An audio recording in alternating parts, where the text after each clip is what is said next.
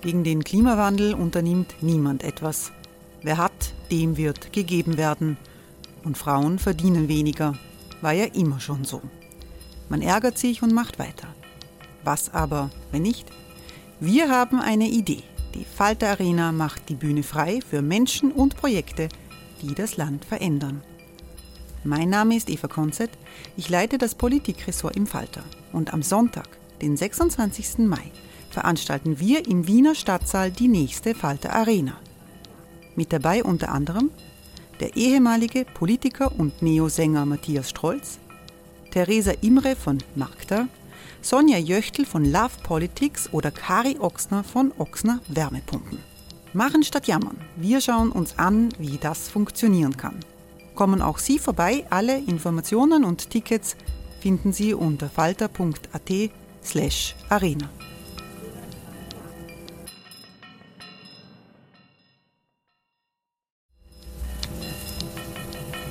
Falter-Podcasts werden durch Werbung unterstützt. Das hilft bei der Finanzierung unseres journalistischen Angebots. Die Erderhitzung ist kein Gefühl, aber mit vielen Gefühlen verbunden. Sorgen etwa oder Angst. Eine Veranstaltung gegen diese Ohnmacht ist Tipping Time, eine Klimakonferenz der Zivilgesellschaft.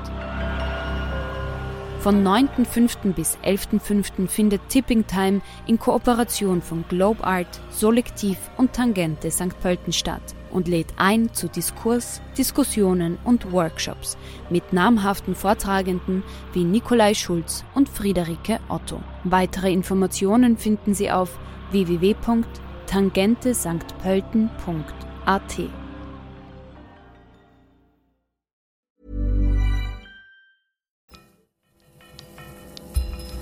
Falter Radio, der Podcast mit Raimund Löw. Herzlich willkommen zum Falter Podcast. Meine Kollegin Nina Horacek und ich dürfen heute Raimund Löw vertreten. Mein Name ist Eva Konzett. Wir wollen sprechen zu Ungarn und Polen, die beiden Länder, die im Moment das EU-Budget blockieren. Was ist da eigentlich los? Was muss die EU tun? Wie, warum lässt sie sich so erpressen und wie geht es eigentlich den Menschen dort? Das sind unsere Themen. Ich freue mich sehr über unsere Gäste. Ähm, ich begrüße Bartosz Wilinski. Er ist der stellvertretende Chefredakteur der Gazeta Wyborcza. Das ist die erste unabhängige Tageszeitung, die es in Osteuropa gegeben hat, wird in Warschau herausgegeben. Und ich begrüße genauso herzlich Marton Gergely. Er ist Redakteur bei der HVG und das ist die aller, also ist die stärkste, ähm, die auflagenstärkste ungarische Wochenzeitung und eine der letzten unabhängigen Wochenzeitungen oder überhaupt Zeitungen in Ungarn. Marton, ich darf bei dir beginnen. Es wurde der Delegationsleiter der ungarischen Fidesz-Partei im EU-Parlament mitten im Lockdown in Brüssel bei einer Sexparty erwischt. Ähm, offenbar hat der Mann versucht, über den Dachboden zu entkommen. Es ist ihm nicht gelungen. Was haben eigentlich die Ungarn von diesem Fall mitbekommen? Also, Sie haben wahrscheinlich äh, alles mitbekommen, äh, weil die Geschichte einfach so irre ist. Also, das sind die Geschichten, die man nicht glaubt und alle paar, mal, alle paar Jahre mal äh, vorkommen, äh, total außerhalb äh, des äh, Vorstellbaren. und deswegen spricht hier äh, jeder äh, darüber, äh, deswegen informiert sich jeder darüber. Und hier zeigt sich, äh, wie strategisch falsch die ganze Regierungsmedien aufgebaut sind. Sie versuchen, die Sache totzuschweigen, das alle interessiert. Und so kommen auch äh, die Wähler der Fidesz-Partei zu uns Unabhängigen, um darüber zu erfahren, was eigentlich mit Herrn Josef Sayer äh, in Brüssel geschehen ist. Ich glaube, äh, das System Orban zeigt äh, seine ganze Schwächen in diesen Tagen und das macht es natürlich umso spannender. Was meinst du genau mit diesen Schwächen? Was zeigt sich da? Also es gibt in einem Regierungsportal ein, ein Meinungsstück, äh, dass in Anführungsstrichen liebevoll äh, die Regierungspartei halt äh, äh, warnt. Äh, mit solchen Geschichten wie Saya äh, wird äh, die Partei die nächste Wahl verlieren. Nur ist das Witzige an der Sache, in den Regierungsblättern steht nicht, was das Problem sein soll.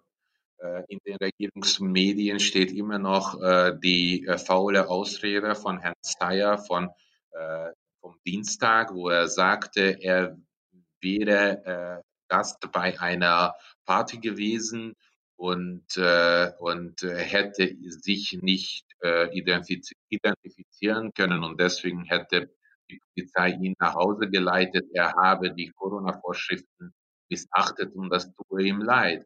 Also die ungarische Regierungspresse tut so, als hätte jemand hier äh, einfach mit paar äh, Leuten zu viel äh, ein äh, äh Drink gehabt.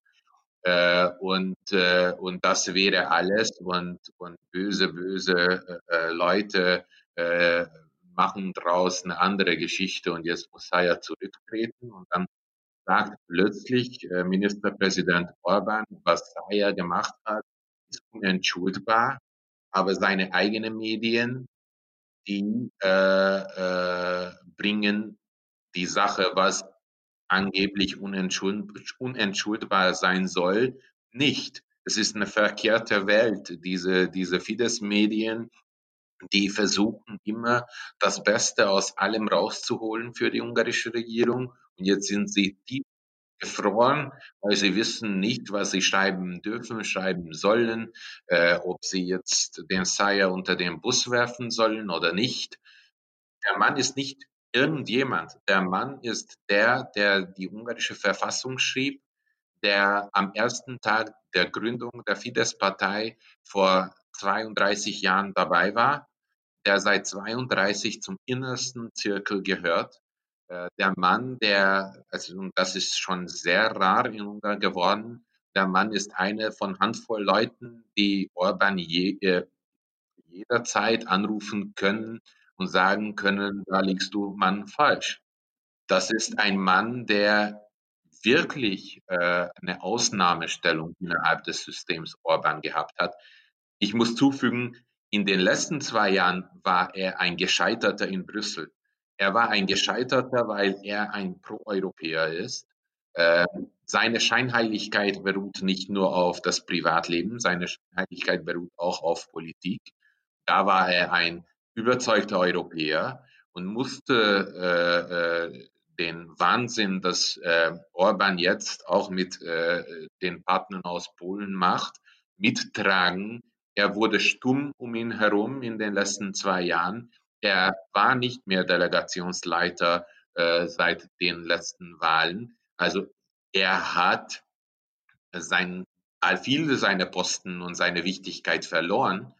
Aber diese inoffizielle Clique um Orban, dazu gehörte er bis zum letzten Tag. Und ich glaube, deswegen ist diese, dieser Fall so tragisch und so unheimlich äh, äh, wichtig für die ungarische Öffentlichkeit. Martin, vielleicht muss man ganz kurz präzisieren, ähm, das gemeint in seinen Privatsachen, äh, der, der Mann wurde ähm, festgenommen bei einer ähm, schwulen Sexparty. Das ist jetzt nicht das Problem, sondern dass es eben während des Lockdowns stattgefunden hat.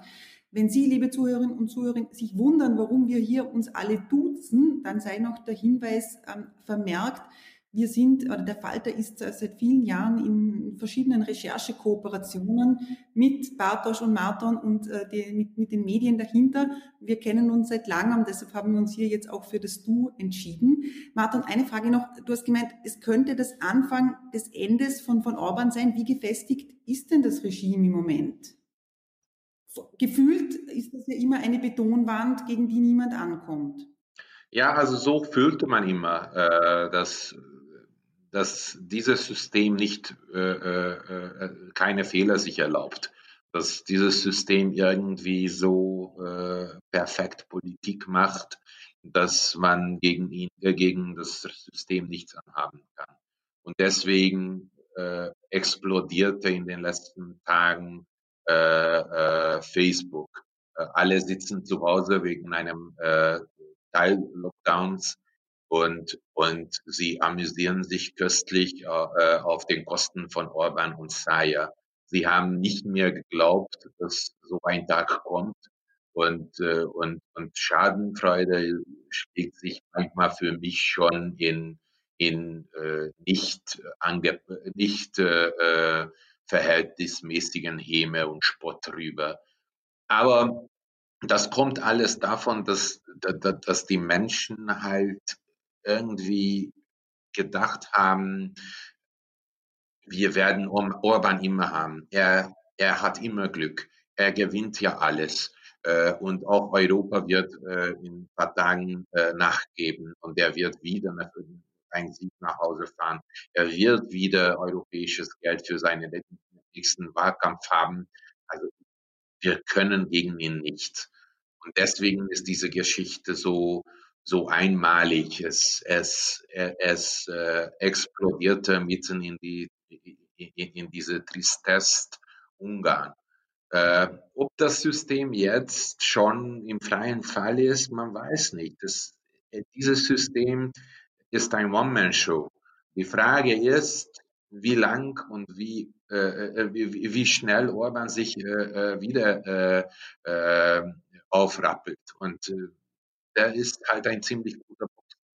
Ähm, ich würde das System nicht abschreiben, weil ich Orban nicht abschreiben kann. Und ähm, und in dem Sinne glaube ich, dass unsere österreichische Zuhörer, aber auch unsere polnische sozusagen Partner äh, in diesem Kampf um das Veto Ungarn ein bisschen verkennen, äh, weil sie denken, Parteienpolitik und Koalitionspolitik würde genauso funktionieren hier wie dort. Hier ist ein One-Man-Show. Alles, Gehen wir vielleicht weiter. alles hängt von Orban ab und alles hängt davon ab, wie lang seine Wähler zu Orban halten. Es ist ein bisschen die Trump-Erscheinung inzwischen in Ungarn. Martin, gehen wir vielleicht ein bisschen weiter gleich Richtung ähm, Europa. Ungarn und Polen sind ja auch auf europäischer Ebene gerade in aller Munde, weil beide Länder versuchen, das EU-Budget zu blockieren. Die Angst dahinter ist der sogenannte Rechtsstaatenmechanismus, dass künftige EU-Förderungen an Kriterien wie Pressefreiheit, Freiheit der Justiz, ähm, freie Opposition und so weiter geknüpft werden sollen. Wie ist eure Einschätzung aus polnischer Sicht, aus ungarischer Sicht? Werden die damit durchkommen? Naja, das ist ja besonders schwer zu sagen, weil äh, ja gestern, also äh, am, äh, am Mittwoch, gab es ein Treffen in Warschau der Parteienspitzen. Äh, Kaczynski als der Anführer der Recht und Gerechtigkeit äh, und äh, Jobro und Govin, also die zwei kleinen Schwesterparteien, haben sich äh, zusammengetroffen, um zu beraten, was zu tun mit, der, mit dem Gipfel, mit dem Veto. Und der Kaczynski hat noch keine Meinung äh, sich gemacht, also er weiß noch nicht, was er machen werde. Der Jobro, der, der Jobro, der ist ja für, äh, also der, der, der, der führt eine fast rechtsextreme Partei, äh, Solidarna Polska, also Solidare Polen. Er verlangt sehr harten Kurs gegenüber der Europäischen Union. Äh, er redet schon von einem Austritt. Äh, sehr milde, nicht konkret, aber er stellte Aussicht, dass Polen konnte aus der EU austreten. Er sagte zum Beispiel, dass Polen konnte die Freihandelszone äh, austreten, also Züle, die, die Grenze schließen, die Züle äh, äh, reinzuführen. Äh, und er fordert wirklich ganz harte Kurs gegenüber der EU, weil er ist der Mann, der dafür verantwortlich ist, dass die äh, Gerichte in Polen, äh, alle Gerichte in Polen oder fast alle gleichgeschaltet wurden. Und äh, die EU also ist dagegen protestiert, erhebt sehr schwere Vorwürfe ist mehrmals äh, in den Europäischen Gerichtshof gegangen gegen Polen und ich weiß, dass wenn die EU irgendwelche Werkzeuge hätte, die effektiv wird und könnte Polen wirklich zwingen, äh, Justizunabhängigkeit zu, zu, zu schützen, ja, da wird seine Mission, äh, alle Gerichte in Polen gleich zu äh, schalten, ja, erschwert oder sogar wird diese, diese, diese Pläne werden unmöglich. Der, der Jobro Jobbo und Kaczynski, die bauen einen autoritären Staat in Polen, ist ja klar. Und äh, wichtig ist für die beiden, dass die Gerichte keine Kontrolle über die Regierung haben, damit die Politiker konnten die Richter anrufen und ihnen dann Befehle zu geben, wie und, und, und was und wann äh, die Urteile äh, angekündigt werden äh, sollen. Ja, das ist die Hauptvorstellung der Reform. Und die EU ist strikt dagegen. Ja. Rechtsstaatlichkeit gehört zu den ja, wichtigsten äh, Regeln, äh, die die EU äh, ja, achten werden, äh, geachtet werden sollen. Und deswegen, und deswegen macht der Job so großen Schrei gegen Polen. Äh, Auf der anderen Seite, Bartosz, wenn ich da kurz einhaken ja. darf, es ist ja so, die Polen und die Ungarn blockieren das EU-Budget und den Wiederaufbaufonds. Das sind beides Töpfe, aus denen diese Länder sehr, sehr ja. viel Geld bekommen würden und auch immer sehr, sehr viel Geld bekommen haben. Polen kommt absolut am allermeisten Geld aus Brüssel. Genau. Wie, wie, wie ist denn dieses Paradoxon zu verstehen? Wir haben auf der einen ja. Seite diese ganz scharfe Anti-EU-Regierungsrhetorik. Wir haben auf der anderen Seite die wirtschaftliche Notwendigkeit, über diese EU-Hilfen, die wirklich Milliarden in die Wirtschaft, vor allem in die öffentlichen Aufträge pumpt.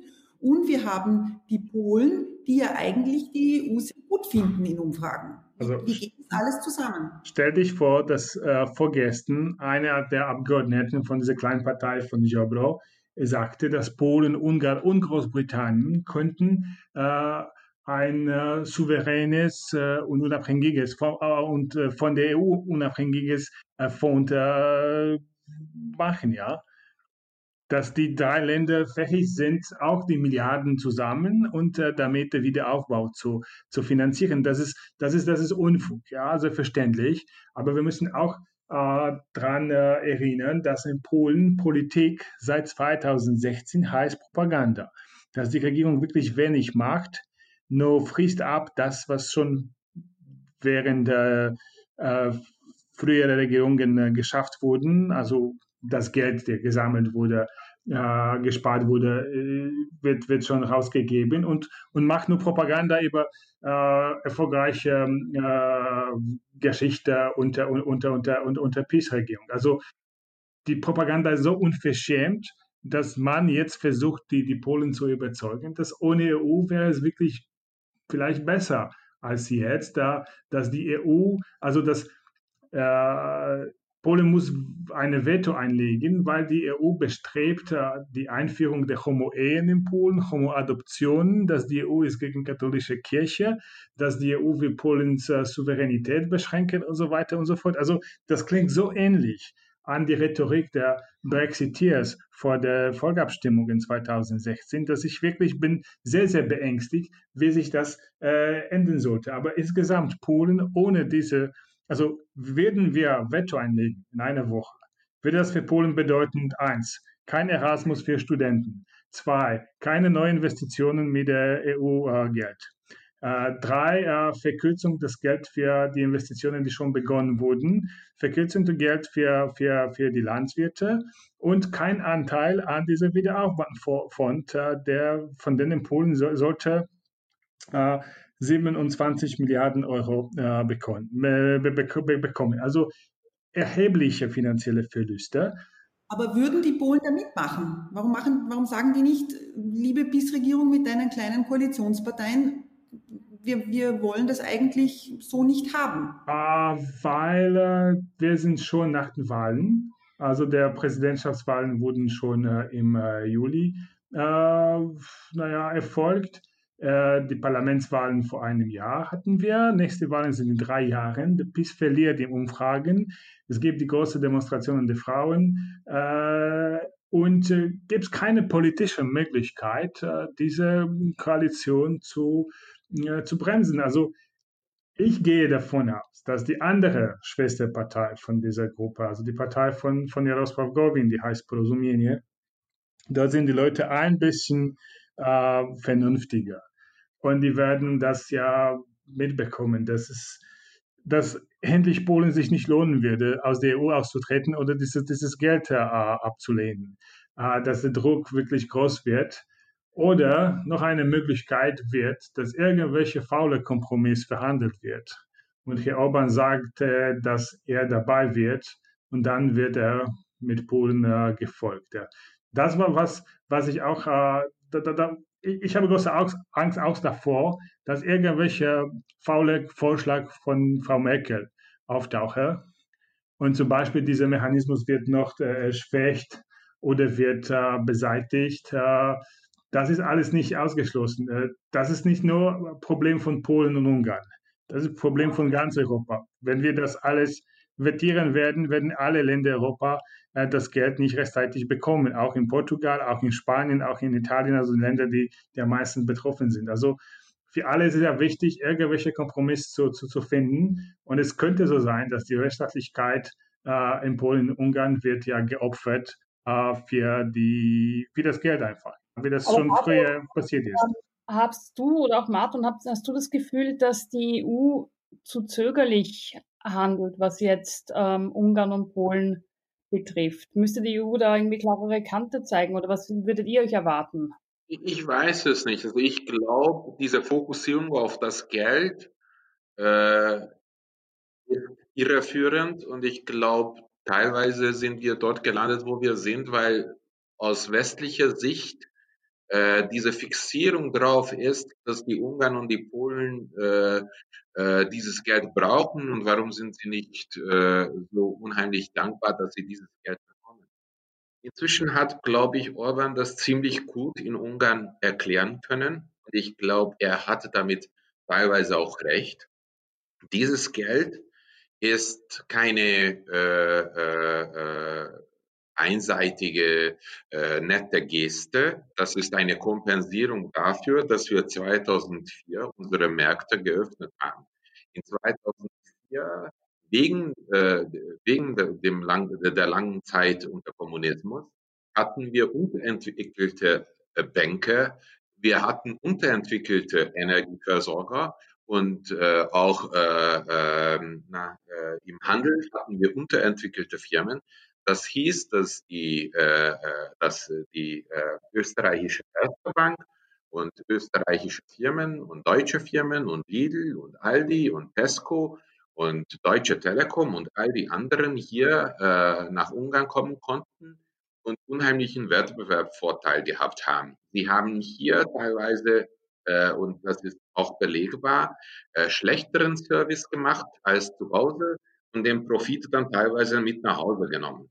Also Orban sagt, wenn wir diese zwei Sachen äh, gegenüber rechnen, dass wir 2004 unsere Märkte ohne jegliche äh, Einschränkung für westliche, äh, für, äh, gegenüber ungarische Firmen viel weiterentwickeltere Firmen geöffnet haben und für sie einen Profit ermöglichten, dass eigentlich die Staaten Österreich, Deutschland, Frankreich, Großbritannien reicher gemacht haben, dann ist diese finanzielle äh, äh, Transaktion eigentlich gleichwertig. Das, was wir von der EU zurückbekommen, ist eine Kompensierung dafür, dass wir eigentlich unterentwickelt uns geöffnet haben. Und ich glaube, diese Argumentation hat etwas an sich und andererseits erklärt auch, warum die Ungarn es eigentlich nicht mögen, wenn immer gesagt wird, die, die Schweden und die Finnen geben uns halt Geld. Ja, das stimmt, aber das ist irgendwie ein europäisches Projekt. Warum sollten wir immer nur dankbar und stumm sein in dieser ganzen Prozedere? Ich glaube, ja, das Veto ist völlig falsch von Orban. Ich bin stark dagegen.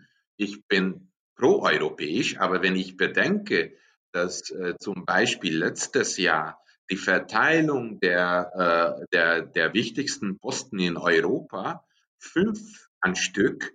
Äh, aus diesen fünf, vier sind auf die sechs Gründungsmitglieder entfallen. Und den, die, die, die fünf, der fünfte Posten an Spanien, der auch schon seit 30 Jahren dabei ist. Also man sieht hier, dass die neuen Länder eigentlich wenig mit einbezogen, mit einbezogen werden und auch ein bisschen als undankbare, äh, verhöhnte, verwöhnte äh, Kleinkinder behandelt werden. Und das ist, glaube ich, falsch. Genauso falsch wie das Veto des Herrn Orban. Burrow is a furniture company known for timeless design and thoughtful construction and free shipping, and that extends to their outdoor collection. Their outdoor furniture is built to withstand the elements, featuring rust-proof stainless steel hardware, weather-ready teak, and quick-dry foam cushions.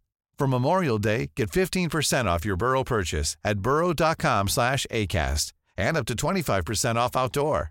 That's up to 25% off outdoor furniture at burrow.com slash ACAST. Herr Martin, aber ist es nicht so, dass man schon auch was diese Argumentation ein bisschen vergisst oder wie kann denn Orban erklären, dass natürlich alle wirtschaftlichen Parameter im Vergleich zu 2004 jetzt ganz anders sind. Also wenn ich denke an, an, an den Lebensstandard, an das Durchschnittseinkommen, ähm, da hat sich ja unglaublich viel getan. Ja, er, er, er, er, hinterfragt die, unsere Mitgliedschaft ja nicht. Äh, und äh, sicherlich äh, würde er zustimmen, dass seit 2004 wegen, der, wegen, unserer Mitgliedschaft, wegen unserer Mitgliedschaft in der Europäischen Union eine fantastische und atemberaubende Entwicklung des Landes äh, stattgefunden hat. Äh, die Frage ist, ob da äh, das Finanzrahmen, das wir aus der Europäischen Union bekommen, äh, tatsächlich äh, eine einseitige Geste ist oder davon beide Seiten profitieren. Weil wenn beide Seiten davon profitieren, dann sollte bitte nicht die eine Seite, die viel davon hat, sagen, er wäre der gute Sam äh, Samaritaner und würde uns Geld geben und wir hätten äh, da äh, äh nur noch äh, äh, Probleme in Brüssel für sie bereitet. So ist das nicht. Und das ist die, diese Argumentation, finde ich, sollten die westlichen Politiker viel besser äh, eingehen und darf, dafür eine, eine Antwort finden, weil, weil, weil man muss auch äh, bedenken, dass diese äh, rein finanzielle Sache, die Osteuropäer werden schon ja sagen, weil sie so viel Geld bekommen, das kann eine Kränkung auch in der Gesellschaft äh, äh, äh nach sich ziehen und eigentlich Orban und Morawiecki es einfacher machen, ihren äh, furchtbaren Politik zu verkaufen. Also ich. Erlebst du das auch so, dass dieses Gefühl in Polen, dass man sagen, von Brüssel eher als sagen, ja, EU-Land zweiter Klasse gesehen wird, dass ähm, man da wie ein kleines verwöhntes Kind behandelt wird? Hättest du auch das Gefühl? Also das muss äh, ein bisschen differenziert werden, weil äh, Polen ist tief äh, gestalten, äh, weil Polen ist tief gespalten als, als, als ein Land. Äh, und das beobachten wir seit langem, dass, äh, naja, große Mehrheit für die EU ist, aber es gibt ja auch die Leute, die sehr negativ sich über die EU aussprechen. Also für diese Mehrheit, die proeuropäisch ist, da gibt es keine Minderwertigkeitskomplexe und, und keiner will das äh, äh, sagen, dass wir sind wie, wie Mitglieder zweiter Klasse behandelt. Also man schaut auf, auf die Zahlen, also äh, Milliarden Euro wurden äh, nach Polen gesandt, äh, damit Polen hat sein ja Antilitz fast, fast völlig ja verändert. Also ich kann mich erinnern, wie Polen aussah in den 90er Jahren, ja am Anfang der, dieses Jahrhunderts. Und äh, was, was gemacht worden ist, dank der, der, der Hilfe, der Unterstützung äh, der EU-Länder und äh, unserer reicheren äh, Partner in der EU.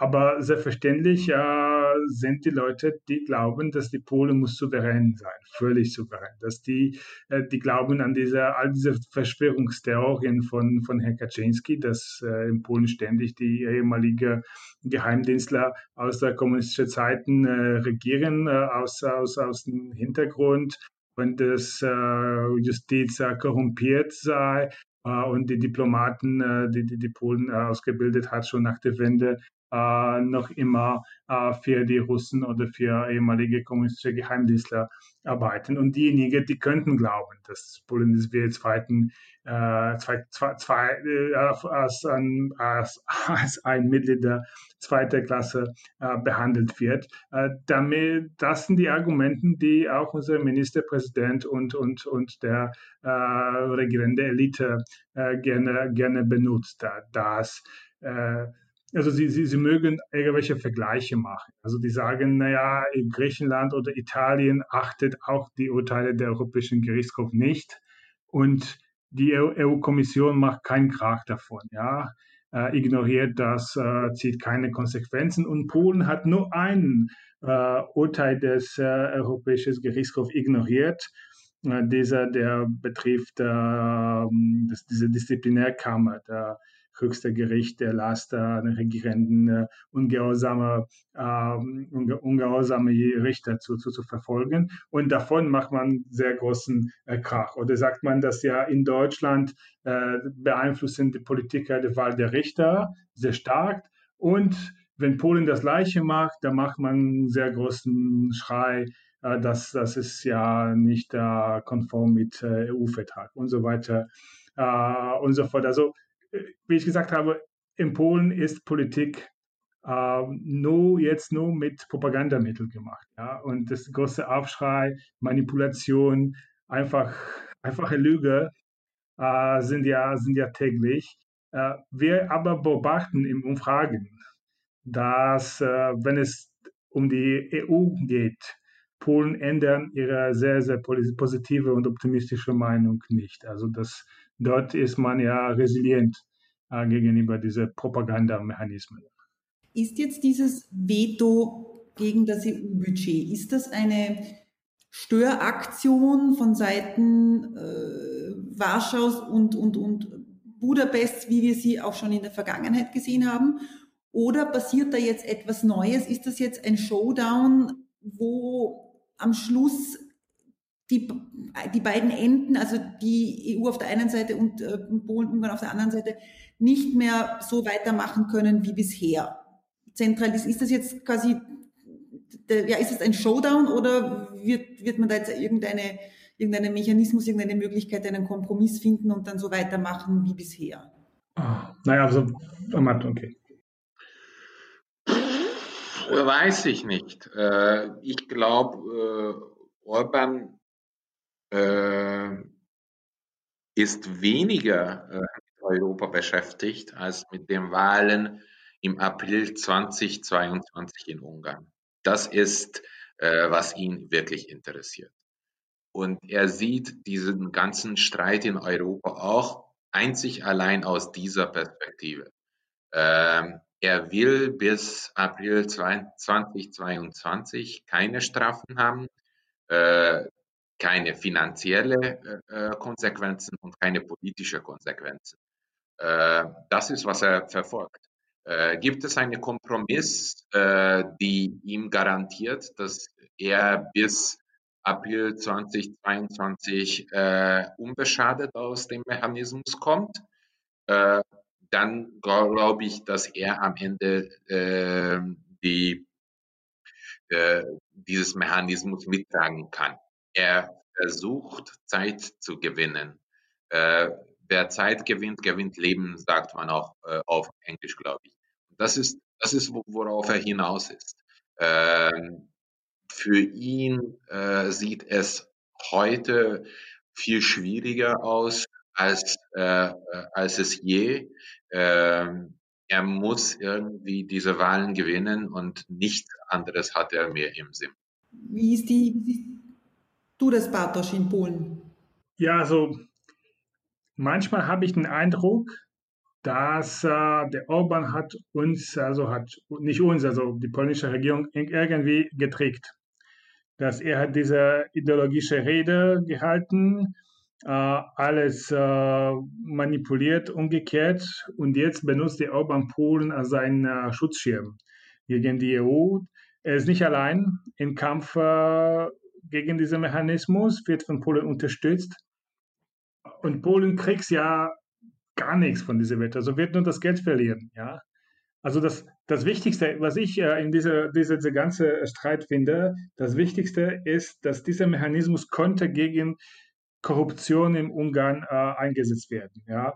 Martin wird das bestimmt äh, äh, bejahen, dass das äh, Weise der, der, der, also die Korruptionsgeschichte in, in, in, in Ungarn sind, sind unglaublich. Also diese, diese Geschäfte von, von Schwiegersohn, von, Schwiegersohn von, von Orban, diese äh, die, die, all diese Investitionen, äh, wo, wo geklaut wurde, das sind die Sachen, äh, die man nicht weiter dulden kann. Und äh, dieser Mechanismus konnte dagegen eingesetzt werden, ja, effektiv vielleicht, ja. Und der Orban hat ja Angst davor und jetzt hat er ein wichtiger äh, alliierter äh, Verbündeter gefunden, also heißt Polen, der wird ohne irgendwelche Vorteile für sich selbst äh, immer beschützen, ja. Äh, für Polen wird das Veto, wird das Veto nur Probleme äh, äh, bedeuten. Also wir werden viel Geld verlieren. Wir sind in schlechten äh, wirtschaftlichen Lage jetzt äh, wegen Corona und so weiter. Und die einzige Vorteil, die, die gibt, ist nur, dass Polen könnte ideologisch also die, diese verrückte Ideologie von, von, von Kaczynski, von seinen Verbündeten, könnte irgendwie bestätigt werden. Das heißt, dass wir müssen uns gegen diese äh, degenerierte äh, äh, Abendland äh, verteidigen. Wir müssen unsere Familie von, von, von Homosexuellen äh, beschützen, unsere Kinder von Depravation und, und so weiter. Äh, und wenn, wenn man von, von, von solchen ideologischen Positionen die, die Verhandlungen äh, beginnt, da gibt es ja nicht so viel Platz für Kompromiss, weil das ist völlig unvernünftig. Ja, das sind die, die Lüge, äh, an, an, an, an, den, an, an deren man, man, man glaubt ja in, in der Partei, die, die, die in Polen regiert. Also es wurde so oft ja äh, wiederholt. Das glaube ich, dass sogar die vernünftigste Politiker der, der, der PiS-Partei in Polen jetzt glauben, dass die EU wird äh, Polen zwingen, die Homo-Ehes einzu, einzuführen. Ja? Äh, und äh, ehrlich gesagt, ich, äh, ich sehe keinen Bewegungsraum, äh, obwohl die Deutschen werden ja bereit, viel zu tun, um irgendwelche Kompromisse zu schließen. Was mich am Schluss noch interessieren würde bei euch beiden ist, ähm, wie geht es euch persönlich mit der Situation in euren Ländern? Ihr verfolgt das als politische Journalisten schon sehr lang, diesen sagen, Niedergang der Demokratie, die immer größeren Einschränkungen der Pressefreiheit. Gewöhnt man sich daran? Wie geht es euch ganz persönlich mit dem, was in euren Ländern passiert politisch? Also ich kann sagen, ich bin müde, einfach. Und das, was ich sehr schrecklich finde, dass ich, aber habe ich aufgehört, mich zu ärgern und zu wundern. Und das ist wirklich ziemlich ein sehr schlechtes Signal, dass man äh, ärgert sich nicht, irritiert sich nicht äh, und, und ja, akzeptiert das alles, was, was passiert, das ist eine Normalität. Also vor vor vier Jahren äh, würde ich wirklich die, die Haaren ausreißen aus dem Kopf, wenn ich einen Politiker der regierenden Partei hätte, der sagt, dass wir die EU nicht mehr brauchen, ja, äh, oder dass die Grenzen äh, zugemacht werden könnten äh, und uns äh, damit äh, besser gehen würde. und jetzt, ja, ich schüttle den Kopf und sage, naja, was kann man mehr tun? Also, man ist beklopft und und wir mussten irgendwie damit leben. Also vor fünf Jahren wurde ich wirklich sehr, sehr aufgeregt. Äh, und wenn die Leute sich nicht mehr aufregen, das zeigt, dass der Autoritarismus und der Abbau der Demokratie eine, in einer bedrohlichen Phase sich, sich befindet. Ja, das ein Stück weiter gegangen ist äh, und bald könnte das ja irreparabel werden. Äh, und meine, naja, ich bin müde und Jetzt erwarten wir, hm, was schon früher angekündigt wurde, äh, im Sommer eine nächste Phase der Kampf um Freiheit der Medien. Das heißt, die Regierung wird äh, weiter äh, unsere Freiheiten beschränken, äh, bereitet sich äh, für sogenannte Repolonisierung der Medien und die neuen Maßnahmen die eingesetzt werden soll, ist das, dass die staatliche Ölkonzern Orlen sollte die Zeitungen kaufen, wie Gazprom in Russland zum Beispiel. Äh, Orlen hat schon die äh, Verteilungsunternehmen äh, hochgekauft, äh, also die Unternehmen, die äh, Pressekiosken im ganzen Land äh, betreibt und verteilt die, die, die, die, Zeitungen zwischen, zwischen den Kiosken. Äh, also wird äh, die die Pressemarkt stark beeinflussen und verkauft der, Zeitungen, redet auch mit äh, anderen Regionalzeitungen über, über, über die, die Übernahme. Also bald könnten wir ein, staatlich monopolisierte Pressemarkt haben. Äh, unsere Lage wird, wird äh, noch, noch schwieriger und die Zahl der Straf- äh, und, und Zivilklagen gegen Gazeta Wyborcza betrifft jetzt äh, 55. Also es gibt mehr als 55 Klagen gegen Gazeta äh, in verschiedenen Gerichten äh, in, in, in, Polen. Äh, wir wurden von äh, PiS-Politikern beklagt, von Kaczynski selbst, von den Ministerien, von den staatlichen Konzernen. Äh, also wir ähm, enthüllen eine Affäre und dann bekommen wir drei oder vier Prozessschreiben. Und was ist ja lustig, äh, verlangen die, die, die, die PiS-Politiker sogar die Entfernung des Beitrages auf unserer, auf unserer Webseite. Das ist eine Zensur. Also da das Alte kommt zurück. Wir hatten Zensur im Kommunismus, jetzt da verlangt man die Zensurmaßnahme wieder. Martin, hast du irgendwann ähnlich? Äh, ja, es ist, also äh, die Müdigkeit ist ähnlich. Äh, und das kommt auch daher, dass wir so ähm, finanziell ausgedurstet sind, dass eigentlich bei den übrig gebliebenen äh, unabhängigen Medien, äh, die Kollegen, die geblieben sind, alles gleichzeitig tun müssen. Äh, es ist einfach zu erklären, äh, wenn äh, man ein, ein, paar Stellen streichen muss, dann äh, in so, einem, in, in so einer illiberalen Demokratie streicht man die Sportjournalisten. Äh, das heißt aber nicht, dass wir dann am Ende selber über Fußball schreiben müssen oder von Maradona schreiben müssen, wir die Klicks zusammen haben müssen.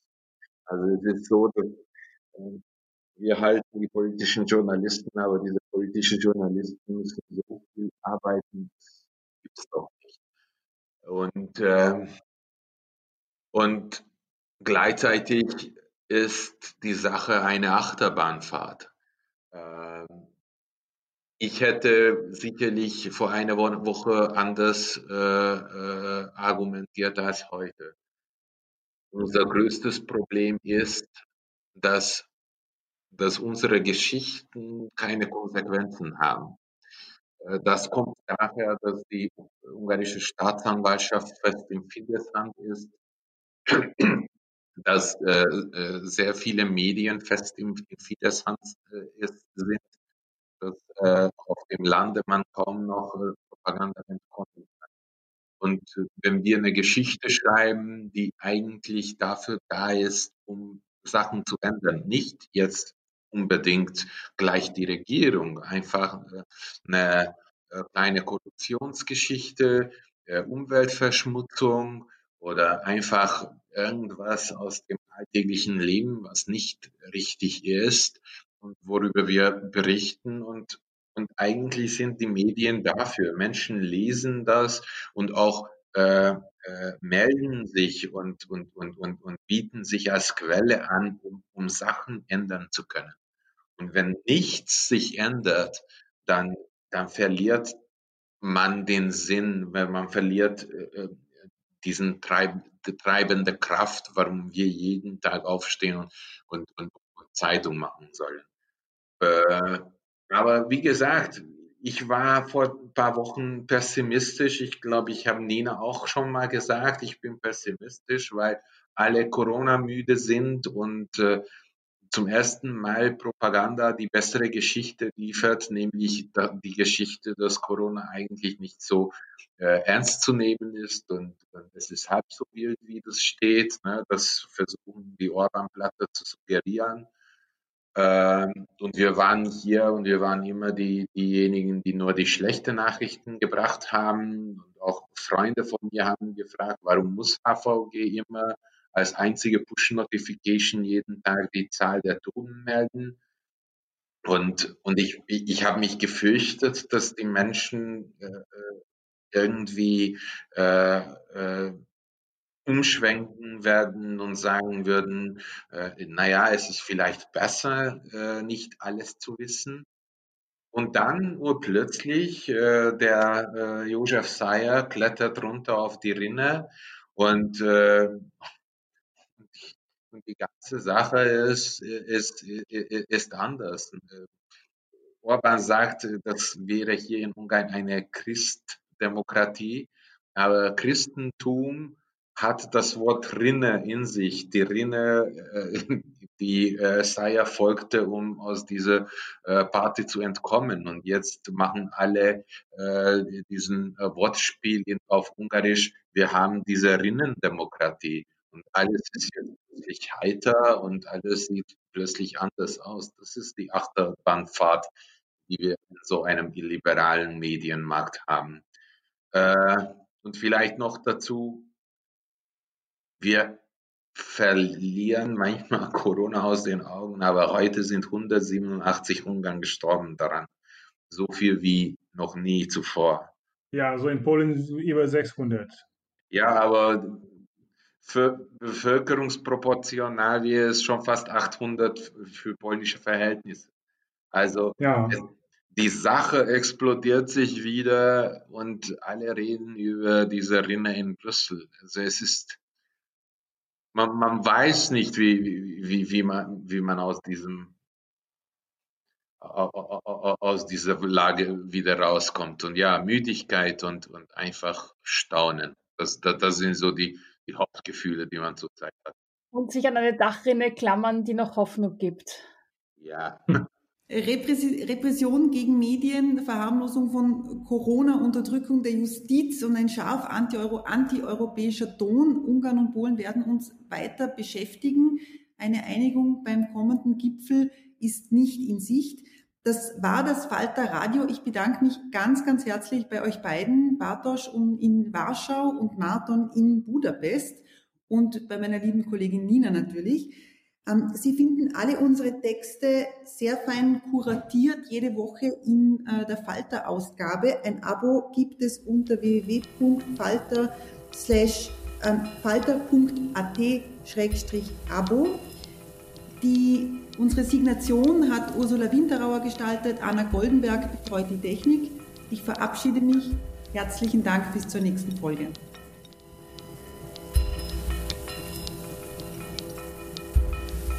Sie hörten das Falterradio, den Podcast mit Raimund Löw.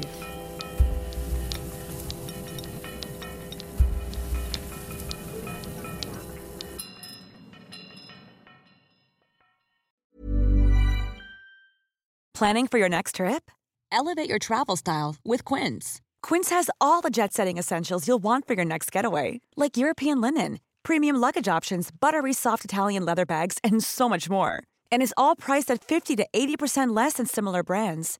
Plus, Quince only works with factories that use safe and ethical manufacturing practices. Pack your bags with high-quality essentials you'll be wearing for vacations to come with Quince. Go to quince.com/pack for free shipping and 365-day returns. When you need mealtime inspiration, it's worth shopping Kroger, where you'll find over 30,000 mouthwatering choices that excite your inner foodie. And no matter what tasty choice you make, you'll enjoy our everyday low prices, plus extra ways to save, like digital coupons worth over $600 each week. You can also save up to $1 off per gallon at the pump with fuel points. More savings and more inspiring flavors make shopping Kroger worth it every time. Kroger, fresh for everyone. Fuel restrictions apply.